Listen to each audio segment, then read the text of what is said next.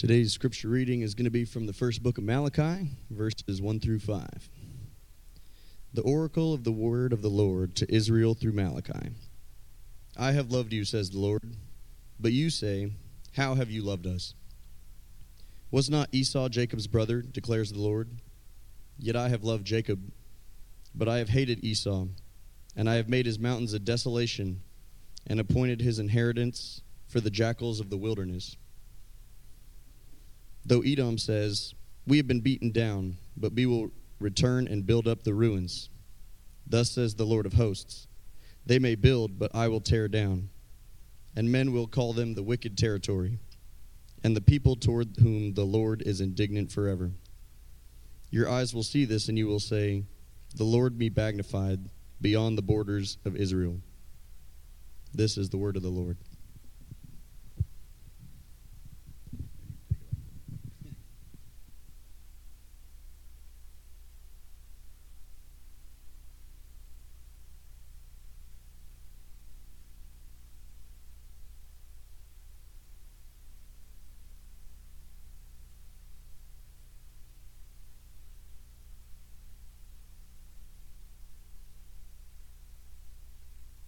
Left, and you will find uh, Malachi there. That's much better, isn't it?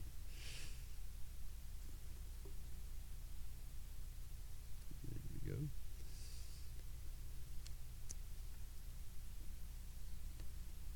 If you scroll down the feed, you'll see story after story after story of a strained nation, stressed and distressed by unraveling culture, an economy in both upheaval and a downturn, political and religious corruption, families falling apart, and faith in God among his people, even, has withered into cynicism and exhaustion. Another way of saying that is people are kind of done and tired of waiting on God. Worship is eroding into wearyship.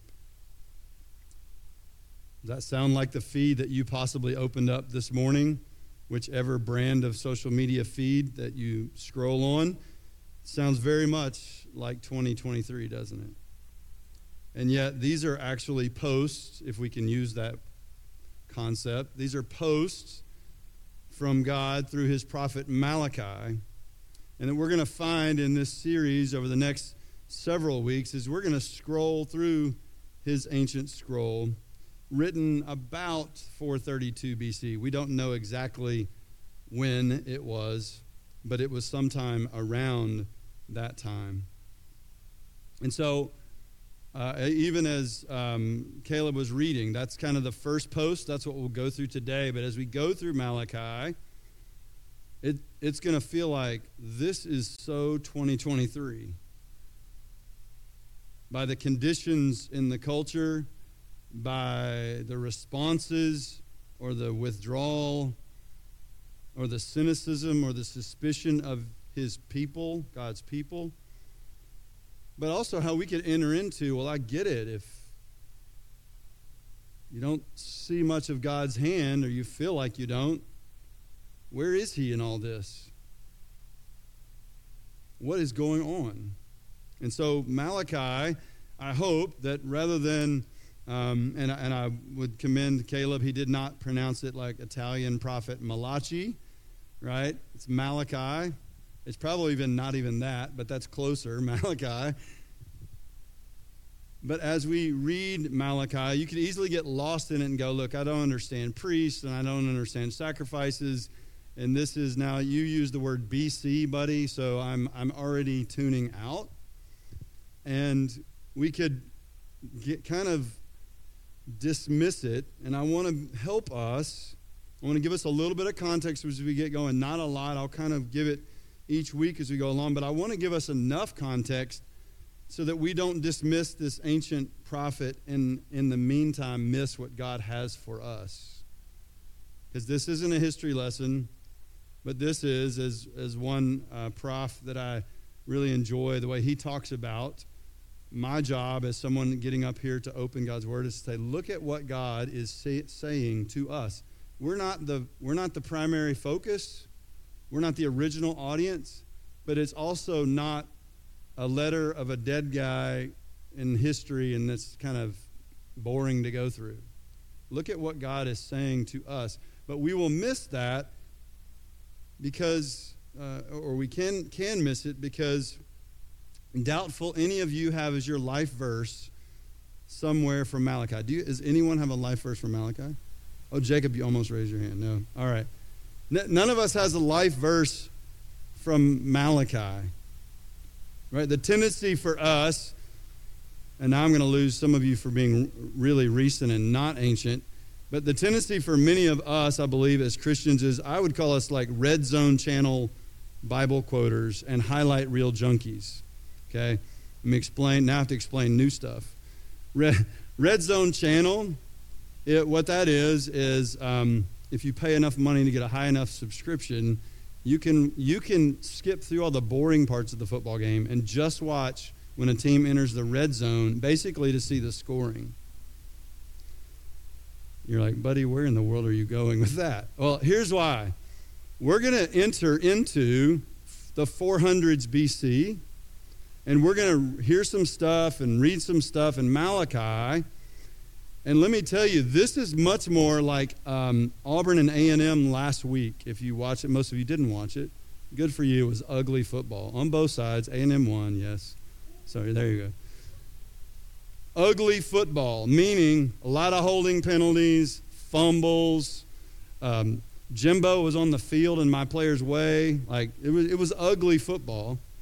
And I would tell you that Malachi is written kind of in one of those times when it's like oh, three and out punt, three and out fumble. That's okay. Some of you aren't football people. You already checked that on me. Come back.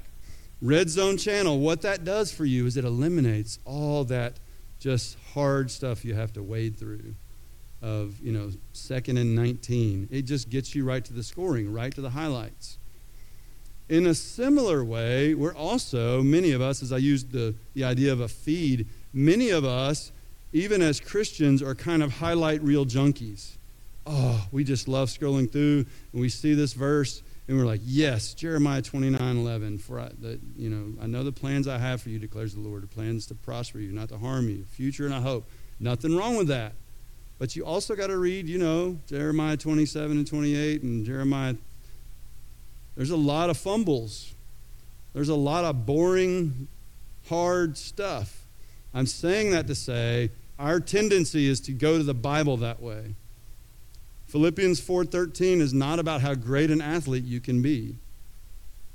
When they, you know, plaster it right under their eyes or whatever. That's not wrong, not bad, but it is very much out of context. It's written by a guy in prison saying, "I've been dirt poor and I've been wealthy, and God is teaching me through all the ups and downs and really the boring parts of life and the hard parts of life how to rejoice again always. I say rejoice."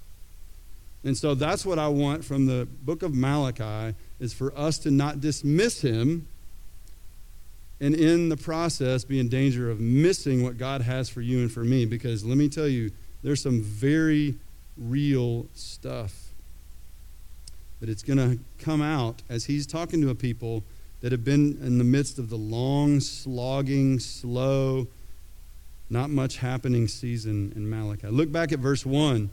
Malachi 1, we're just going to be in the first five verses that Caleb read. This is the first post. The oracle of the word of the Lord to Israel through Malachi. Some of your translations might say the burden of Malachi, or some of yours might say the charge through the prophet Malachi, or the pronouncement, or the announcement, something like that. It's basically Malachi is God's mouthpiece to God's people to bring God's message right in the midst of their real life, right in the midst of what's hard and difficult and boring and wearying. And so it's the, when he uses oracle, that's where I'm using the word, you can translate it burden, that, that God wants to burden, and he often does this, he puts the burden on his messenger, whether it is Jeremiah,……… Habakkuk, other people we can't pronounce, and Malachi. And I want to give you just, you know, just a little bit of context here of where we are in the time frame of Israel because that will help us understand why this is such a weighty deal. Okay, so Malachi's messages, these posts, as I'm saying, they are post exile after captivity in Babylon. You just got lost right there. God's people, he went and um, said to Abram, said, Hey, I'm going to take you to a place. He took him out of Ur of the Chaldees. He said, Out of you, I'm going to have a, there's going to be a family, and out of you, I'm going to make a nation, and, and through you, I'm going to bless you, and through you, bless all the nations of the earth. But you're going to be my set apart people. So go. And Hebrews says that Abram went by faith, not knowing where he was going. None of us would counsel anyone to go to a place they don't know where they're going, but go ahead and pack up, leave your gods, and follow some God you heard from. But, but he does that, and he goes there, and as the men have been studying recently, Joseph ends up being uh, Joseph gets down to Egypt. A famine comes. The people have, uh, Joseph's family has to come down and, oh, surprise, you thought you ditched me, but here I am now in charge in Egypt. There's a famine, food. But in that process, he populated and, and, and had now about a couple of million folks following him. And he redeems them out of Egypt. And he says, I'm redeeming you, and now you're mine. So now here's how to relate to me. Here's how to worship me. Uh, here's what you, as an infant nation, my people, this is how we're going to operate. And he, and he says in Deuteronomy, if you obey me, I'll bless you. If you disobey me, I will curse you. And in fact, he, he mentions, I will take you off into other nations. But when you return to me, I will bring you back. Okay, that's the context of God's people. Generally, they'd had one captivity in Egypt, they'd had an exodus out of it, and then they'd had God Himself say, Here's your worship guide. Well, now, years and years later, uh, speaking of Jeremiah, as he's preaching, like, hey, we need to return the Lord. We've kind of abandoned him and we've, we're botching our relationship covenantally with him. And he's going to take us off into exile. And he does. He takes him to Babylon. Even if you don't know your Bible, you probably have heard of Daniel and Nebuchadnezzar and Shadrach, Meshach, and Abednego. Okay, that is when they were taken off as a people, and they were there 70 years, and God brought them back. I'm saying all this to say Malachi is writing after that. The people uh, have now been returned for a little while. The temple has been rebuilt. The temple, when Babylon took them off, they desecrated the temple, you know, basically took everything out, burned it, flattened it, whatever. The people started to come back once the Persians took over from Babylon. They're like, hey, we'd like you to go back there and make that land profitable for us. And so they go back. And after a little while, the people kind of were like, hey, I'd like to put a little paneling in my house rather than worry about God's house, as they're supposed to be rebuilding the temple. And so Haggai comes along and spurs them on, like, we need to rebuild. And Zechariah, it's like, hey, we need to get our act together, reorder ourselves under God's kingship, as we just sang about, and worship Him.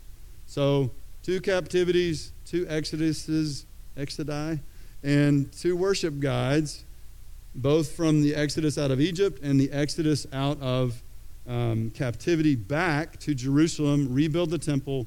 Let's worship him again. I, we can't believe that he actually was so faithful that it was exactly 70 years between 586 when the first temple was destroyed and 516 when the second one, uh, when, when it was rebuilt. Let's worship this God. But that enthusiasm, that fervor began to fade. Also, the walls of Jerusalem were down. So even though you got a, you know, worship's kicking, the walls are down. You got people taunting you from the other nations and surrounding regions. So God sends Nehemiah.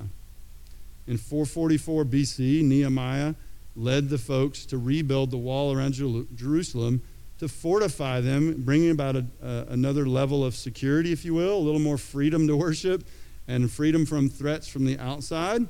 And Ezra around the same time period to also say, let's get back to the Word of God being central to us.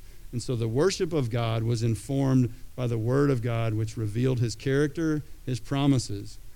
But just like with Haggai and Zechariah started to fade, the time of Malachi, when he sends these messages, when he speaks them probably, and when he writes them, think Ezra Nehemiah, and, and Malachi's words are right there saying, The temple is rebuilt. God has brought us back like He promised.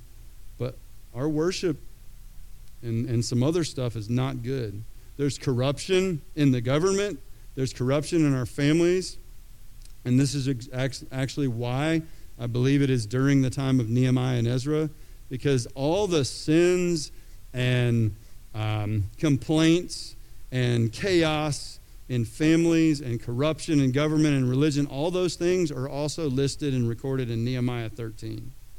Because Nehemiah not only came and rebuilt the wall, but he was also governor for a little bit.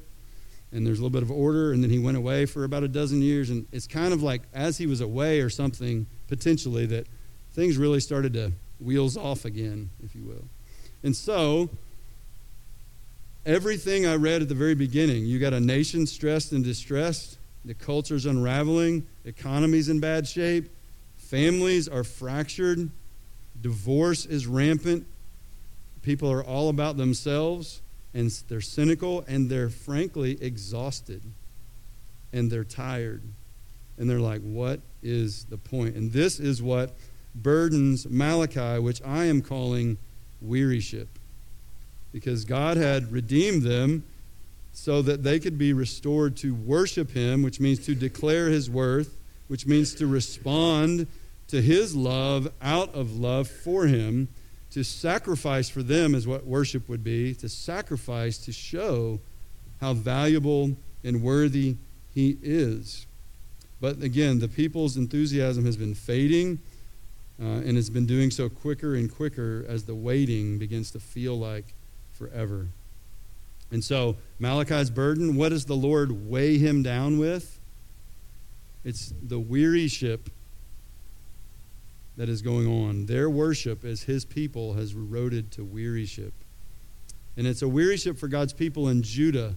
The northern tribes, they were long since, and now it's just the southern They've come back to Judah, think Jerusalem. And I just want you to see this really quick. Uh, if you take a peek at uh, chapter 2, verse 13, there's a wearyship for God's people in Judah. In 2:13, he says, "This is another thing you do. You cover the altar of the Lord with tears and weeping and groaning." Hey, we'd think, man, this is an awesome worship service. I don't know if you've seen the meme uh, on Instagram, but like um, they're talking about a church where you've got the the AV team and particularly the social media folks. And like when worship is really hitting, hitting, it's a video, and this like the worship team person, like or a so, social media person, slides up underneath the chair while somebody's doing this, just to capture it to put it on social media. Well, that's what's here. We would say, "Oh yeah, man, we're weeping, we're crying, we're we're you know we're, we're crying out to God." So they're doing all those things. He says, um, "But you're weeping and groaning because." God no longer regards the offering or accepts it with favor from your hand. In other words, we're not just weeping like in awe of you. We're, we're weeping because we're like, we're here going through this, but we feel like you've, you've bailed. So they're, we- they're weary about it. Chapter 3, verse 14. This is the people. You have said it's vain or empty to serve God. What profit is it that we have kept his charge and that we have walked in mourning before the Lord of hosts? In other words, Wearyship looks like this sure feels empty. What is the point? I'm not going to ask for a show of hands, but there may have been many of us today that woke up with that very idea. I mean, what is the point?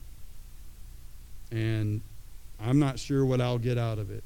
And where is God? Because I've been going regularly regular nowadays isn't regular like back then. But I've been going regularly, so God, kind of, where's the adjusting in the landscape of my life? I'm weary of this. So there was this outward, within Malachi's time, there was this outward, perfunctory religious service, but there was no inward repentance, no change of heart, no change of direction in the life, and no devotion because worship had become tiresome, wearying. They still went through the religious motions. I mean, they, they attended services, they mouthed the words, but in their hearts, they wondered whether waiting on God was worth it. I mean, I'll tell you, I work here. And there's some Sundays I'm like. Eh. What I will tell you this I need to pause. Push pause on me for a second and on this. I, I will tell you it'd be, a, it'd be a deception for you to hear, that's right, well, I should just wait until I feel like it before I show up at worship. Don't go for that lie. The people of God had these three times at least of a, a, a, year where they'd have these feasts and festivals, and they were, they were all supposed to pack up and go to Jerusalem and, and worship. I don't think they all felt like it. I cer- certainly think as they're going and they're having to, you know, they blow a, a wheel on their wagon and the donkey is breaks its leg whatever. As they're going, like, what's the point? But uh, just having that rhythm gives the opportunity when you do show up and you're singing out loud, but your heart isn't there for God to go, hey, I, I, I know, right? You know, and, and for God to do a work in your heart while you show up. I can tell you, you don't show up, it will erode more and more into wearyship. In fact, into absent. Like, I don't mean absent from here, I mean absent, moving away and withdrawing from God. So beware of that.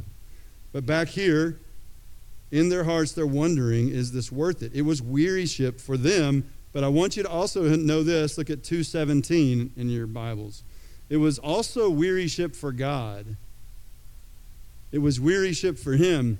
217, this is the Lord speaking to Malachi. You have wearied the Lord with your words, yet you say, How have we wearied him? And then in chapter, uh, later in chapter 1 here in verse 10, basic paraphrasing is God is saying, I'm so sick of the empty worship that you say is tiresome. I wish someone would shut the gates. I wish someone would lock the doors of Allen Bible and say, no more services. God's weary of it. He's, he's like, what I'm after, what Jesus would tell us in John 4, what I'm after is those who worship me in spirit and truth, those who worship me wholeheartedly, those who worship me devotedly, those who who come to me broken and as they are and say, I need you. And so I want you to get that swath because that is why we're calling this series Wearyship. He has burdened Malachi with it, but I want it to become, and I feel like God would want us to say, Lord, where is it that, that I am not guilty? Where is it that I have um, sort of devolved into a wearyship. I throw you some bones, but it's mostly to keep you off my back, and my heart's not in it. I don't think most of us in here are like Jesus when he says, you know, they, they, they say this with their lips, but their heart, hearts are far from me. I don't think mo- there, there are probably some of us in here that that's where you are. Hear God's invitation back. I think many of us, we're not like hearts far from Him. We're just not leaning in. We're just not um, fully attentive to Him. We're, we're not the devotion that comes from the very longings God put in you and the loves, the love for Him that He initiated and we respond is, is not, it's not full. And so in Malachi, we hear this th- uh, theme of wearyship. Find comfort in commisery, and then find and hear God's invitation to return. Return to me. What matters most to me is that I matter most to you. In fact, I am so for that that here's all that I did to demonstrate my love. We'll talk about in just a second, so that you might love me with all your heart, soul, mind, and strength.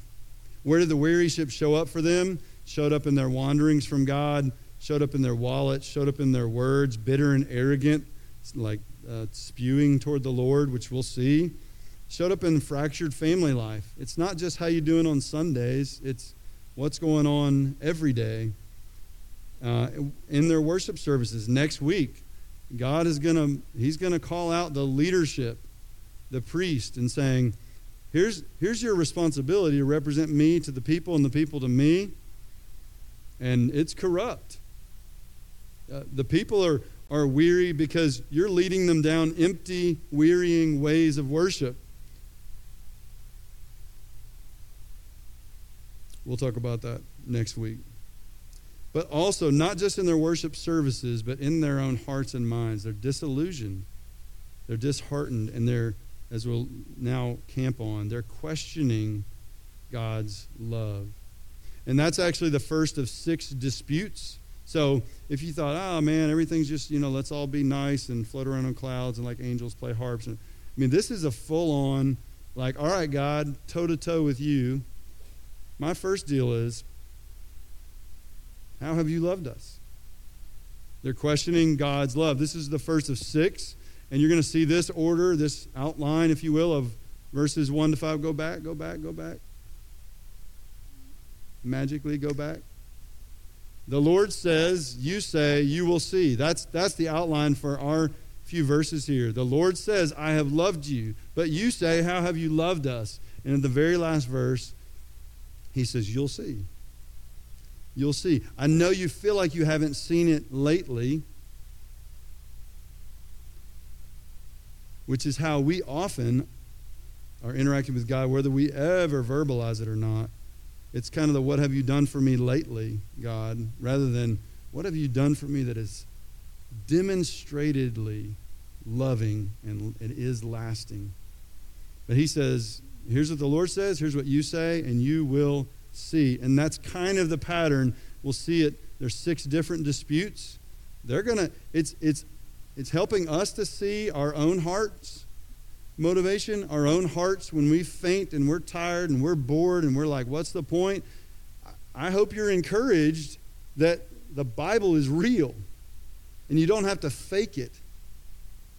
And that that very real God, his love is very real. And as a part of that, he wants the response of love from us and the response of trust from us and the leaning into Him with our whole lives. So that's the outline for today. You could call these six as we go through them um, Q and A, but that would be too tame to call it Q and A because these are really going to be questions with some bite and some blame, where their frustrations are going to spew, but but they'll be spoken to and answered by God because He's a God of grace. Uh, by the way, we're not ever told that they voice um, these grievances or questions, but the God who searches and knows their hearts and ours, He, through Malachi, is going to voice their secret complaints and their embittered suspicions. And you may think, well, I don't have any embittered suspicions toward God. I, I, I, hope as we go through this, God gives you the permission to be honest. That sometimes, maybe like in my human relationships, where I feel like, well, you're not really coming all the way to the line, so I'm going to withhold a little bit of myself. That's, an, that's a suspicion. And that's a, let me play it a little bit safe here to see how this goes. And Malachi is voicing their secret complaints their embittered suspicions, and I would say, and they are ours. He voices the inner murmurs of people worshiping on the surface while their hearts, again, seem to be in danger of going the other way because they're cultivating the habit of inwardly distancing while outwardly going through emotions. There's singing, there's hand raising, there's amening, there's giving, there's serving, and yet what God is most after is their hearts. So look at verses 2 through 5. This is going to be their first one. How have you loved us? These are disheartened people, cynical. It's almost too painful to keep hoping. Why? They'd been off to exile, but now they're back, and now it's somewhat rebuilt. But man, life is just not hitting on all cylinders. And we feel like we're not seeing what we'd like to see. Proverbs 13:12 speaks to that. Proverbs 13:12 says, "Hope deferred makes the heart sick, but desire fulfilled is a tree of life." I think these people are just like us. They had hopes. God has brought us back. We've rebuilt the temple. We've begun to worship. And so now it's going to be it. It's just going to keep going up and to the right but then it doesn't keep going up to the right, or maybe it does, but it doesn't feel any different. And what, where is God? Where is this promised Messiah who will come and make all things right and bring his kingdom? And the longer you wait, hope deferred makes the heart sick. And here's what I would say is the point I want us to see today is worship erodes into wearyship when we question God's love. I believe I have a slide for that, Jared. Yeah.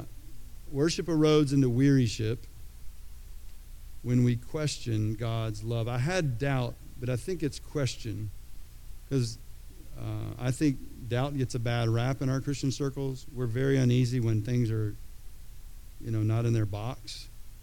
Doubt is not the opposite of faith. Doubt is the context that necessitates faith. Doubt is where you can process with the living God, and He invites it. But I have this simple. Sorry, I don't know what that flower is. That a daisy? What is that? All right. I've just imagined um, a, a, a, sweet schoolgirl um, in fourth grade on the playground.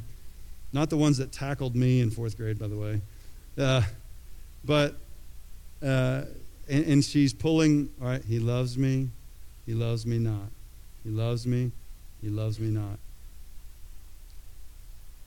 And yeah, that's kind of sweet little childhood memory thing, but isn't that like how we, depending on the season, depending on the disappointment, depending on the success, isn't that how we think of our God? He loves me. Oh man, I, I, I betrayed that friend. Um, I lied on my, you know, reports at work. He loves me not. He loves me. Look, look what I did. I, I gave today at church, and this is my fourth Sunday in a row. He loves me. He loves me not, because then I had attitude with my spouse, right? He loves me. He loves me not. He loves me. He loves me not.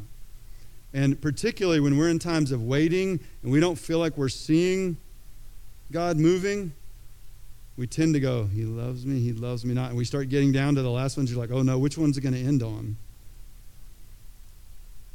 And I, and I, I pause on that and camp on it a little bit because let that simplicity, the simpleness of that, give you the freedom to say, God, am I, am I like that?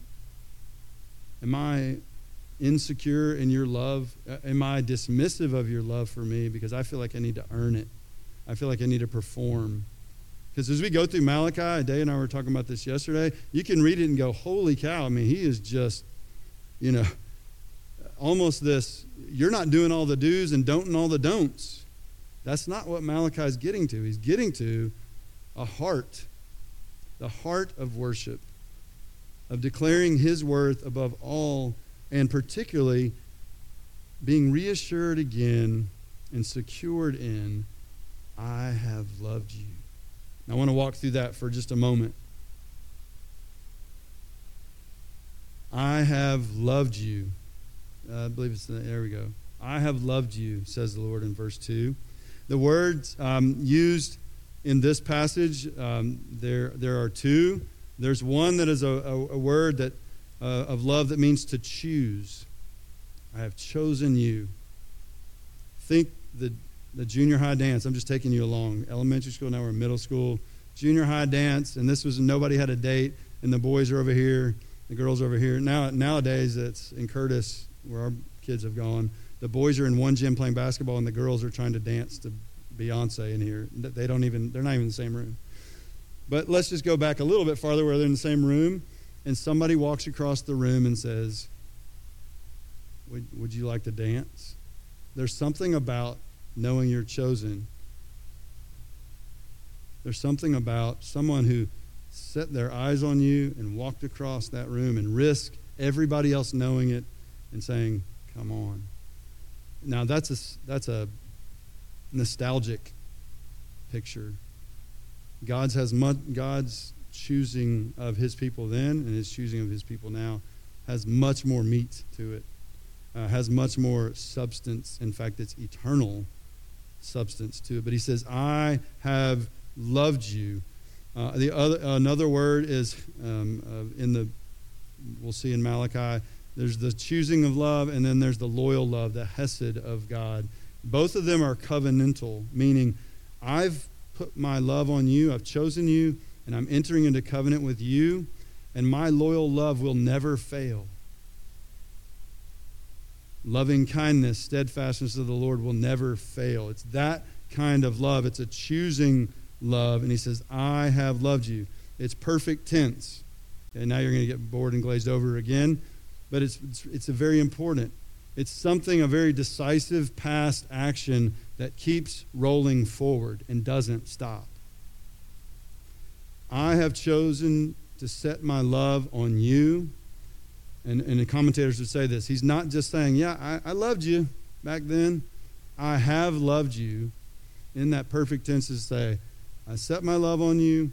I chose you. I am loving you, and I will love you. I probably, for y'all's sake, should go that way. I am loving you. I will love you. And we're going to see that in the book of Malachi. When they're frustrated and they're like, Where are you, God? And it's too hard to wait, he says, I have loved you. I am loving you, and I will love you, and I will fulfill what I told you. He's going to get there. He's going to get to John the Baptist and Jesus in chapters 3 and 4. He says, I have loved you. Was it because they were lovely? No. I have some slides here from Deuteronomy 7. This will tell you that God's people, it wasn't because they were attractive and lovely that God loved them. It says, For you are a holy people to the Lord, meaning set apart to the Lord your God. The Lord your God has chosen you, there it is, to be a people for his own possession out of all the peoples who are on the face of the earth. The Lord did not set his love on you, nor choose you because you were more in number than any of the peoples, for you were the fewest of all the peoples. But because the Lord loved you and kept the oath which he swore to your forefathers, Abraham, Isaac, Jacob, the Lord brought you out by a mighty hand and redeemed you from the house of slavery, from the hand of Pharaoh, king of Egypt. Know therefore that the Lord your God, he is God, the faithful God, who keeps his covenant and his loving kindness to a thousandth generation with those who love him and keep his commandments. He's saying, You weren't good looking. You didn't have a resume. I wasn't falling all over myself because of you, but it's because I set my love on you. And, and the same thing is true of us in Ephesians 1. He's blessed us with every blessing in the spiritual places because he, he elected us, He predestined us, He chose us in Christ. And so I have loved you with a love that was of my choosing, not your worthiness. And it's of lasting nature because it's my love. Uh, he says, um, and then he says, But you ask, well, how have you loved us? That's their dispute. He says, Well, was not Esau Jacob's brother, declares the Lord? Yet I have loved Jacob, but I have hated Esau. And I'm not going to go to the rest of that part. But Jacob and Esau were twins. Esau was the older. Jacob was holding on to his heel. In the, they fought in the womb. Esau, as the older, should have gotten the, the inheritance of the family, but Esau sold his birthright for a bowl of soup. But that's actually not even why. God chose Jacob. Because actually, they're both rotten. Esau's a, a hairy, wicked, evil guy. And Jacob, his, his own name means like, you know, to supplant, to deceive. His way of even holding on to the heels, like God's way of like, isn't this, isn't this a poignant picture? I hope Rembrandt paints this, you know, Jacob holding on to Esau, trying to get the birth, trying to get the inheritance. And God says, I've chosen him. And then he says, I've hated Esau. It doesn't mean he hates, hates Esau like we use. He's saying, I have chosen Jacob through whom the blessing will go that I promised. And so, therefore, I've not chosen that to go through Esau. Think I have accepted Jacob, but not because he's acceptable. And I've rejected Esau, not because Jacob's not rejectable also, but it's because I want to demonstrate my choosing love. I want to demonstrate my faithfulness to, um, to those whom I have set my love on. He also not only chooses to set his love on Jacob, but his care is for Israel to be restored. That's where we are now in Malachi. I brought you out of Egypt. We were, we were walking together. You walked away. I took you away to exile. I brought you back to restore you. But he's not going to restore Esau. He loves his people, Israel, like a father. And I know my sons don't always necessarily, it's not their feeling every moment of every day with me, but I delight in my sons. I love my sons, each one of them. God loves his people, those who are his, as a father, fierce in his love, completely willing to sacrifice, giving himself up, giving up things he could have so that he might provide for them, support them, and for them so that they might be a people of his own possession and live out his purposes to glorify him. And in the process, it actually beautifies and, and, and becomes a flourishing life with him. So he is a father who sets his love on them, not because of their loveliness. He's a father who set his love on you, not because of your loveliness. Therefore, if you are in Christ, there is no, he loves me not.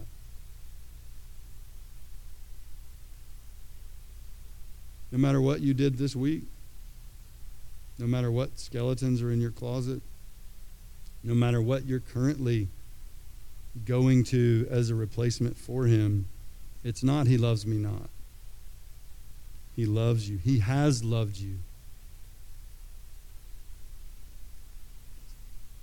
Some of us, we may not feel bored necessarily or exhausted or that kind of deal, but you may feel overlooked you may feel unnoticed, feel like no one sees you or even cares about you. You feel unworthy. Hear through Malachi that God the Father loves you. Malachi, I want you to notice this. Again, like I said, we can get into Malachi and go, oh my goodness, this is so harsh and they're not is it all about rules and law and all that. I want you to hear this. Malachi starts with love. God, through Malachi, starts with love an undeserved love, an unconditional love, a set upon them love. And then he gets to rebuke or ca- calling back to what our relationship is to look like in terms of how it gets lived out. And then it moves to hope. He knows that hope is washed out of them. He knows they're exhausted. He's not here to beat them up, but like a father, he's here to lean in and say, I have loved you.